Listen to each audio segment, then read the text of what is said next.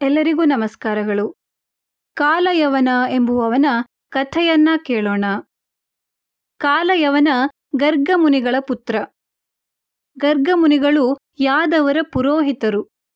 ಒಮ್ಮೆ ಯಾದವರು ತಮ್ಮ ಪುರೋಹಿತರಾದ ಗರ್ಗಮುನಿಗಳನ್ನ ಪರಿಹಾಸ ಮಾಡಿದರು. ಇದರಿಂದ ಗರ್ಗರು ಕೋಪಾವಿಷ್ಟರಾದರು. ಹಾಗೆಯೇ ಶಿವನನ್ನ ಪ್ರಾರ್ಥಿಸಿ ತನಗೆ ಯಾದವರನ್ನ ಧ್ವಂಸ ಮಾಡುವಂತಹ ಮಗ ಹುಟ್ಟಬೇಕೆಂದು ಬೇಡಿದರು. ಯವನರಾಜನಿಗೂ ಯಾದವರಿಗೂ ಬಹಳ ಕಾಲದಿಂದ ಮನಸ್ತಾಪವಿತ್ತು. ಗರ್ಗರು ಯಾದವರ ಮೇಲೆ ಸಿಟ್ಟಾಗಿ ತಪಸ್ಸು ಮಾಡಿದ್ದನ್ನ ತಿಳಿದ ಯವನ ಗರ್ಗರನ್ನ ಬರಮಾಡಿಸಿ ತನ್ನಲ್ಲಿಯೇ ಉಳಿಸಿಕೊಂಡ.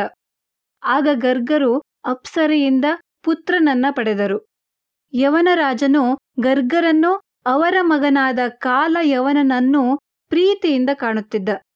ಕಾಲಯವನ ಶಿವನ ವರದಿಂದ ಜನಿಸಿದ್ದರಿಂದ ಮಹಾಬಲಶಾಲಿಯಾಗಿದ್ದ ಇವನು ಯಾದವರನ್ನ ಪೀಡಿಸತೊಡಗಿದ. ಅನೇಕ ಬಾರಿ ದ್ವಾರಕೆಯ ಮೇಲೆ ಕೂಡ ಆಕ್ರಮಣ ಮಾಡಿದ. ಇವನನ್ನ ಸೋಲಿಸುವುದು ಶ್ರೀಕೃಷ್ಣನಿಗೂ ಸಾಧ್ಯವಾಗಲಿಲ್ಲ.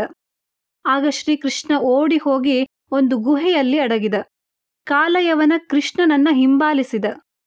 ಅದೇ ಗುಹೆಯಲ್ಲಿ ಮಾಂಧಾತ ರಾಜನ ಮಗನಾದ ಮುಚುಕುಂದ ಎಂಬ ರಾಜ ದೀರ್ಘನಿದ್ರೆಯಲ್ಲಿ ಇದ್ದ.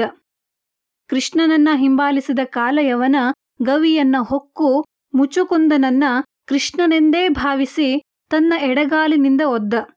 ನಿದ್ರಾಭಂಗದಿಂದ ಎಚ್ಚೆತ್ತ ರಾಜರ್ಷಿಯಾದ ಮುಚುಕುಂದನ ಕೋಪದ ದೃಷ್ಟಿಯಿಂದಲೇ ಕಾಲಯವನ ಭಸ್ಮವಾಗಿ ಹೋದ. ಹೀಗೆ ಶ್ರೀಕೃಷ್ಣ ಯಾದವರಿಗೆ ಕಂಟಕಪ್ರಾಯನಾಗಿದ್ದ ಕಾಲಯವನನನ್ನು ಉಪಾಯದಿಂದ ನಾಶಗೊಳಿಸಿದ. ಧನ್ಯವಾದಗಳು.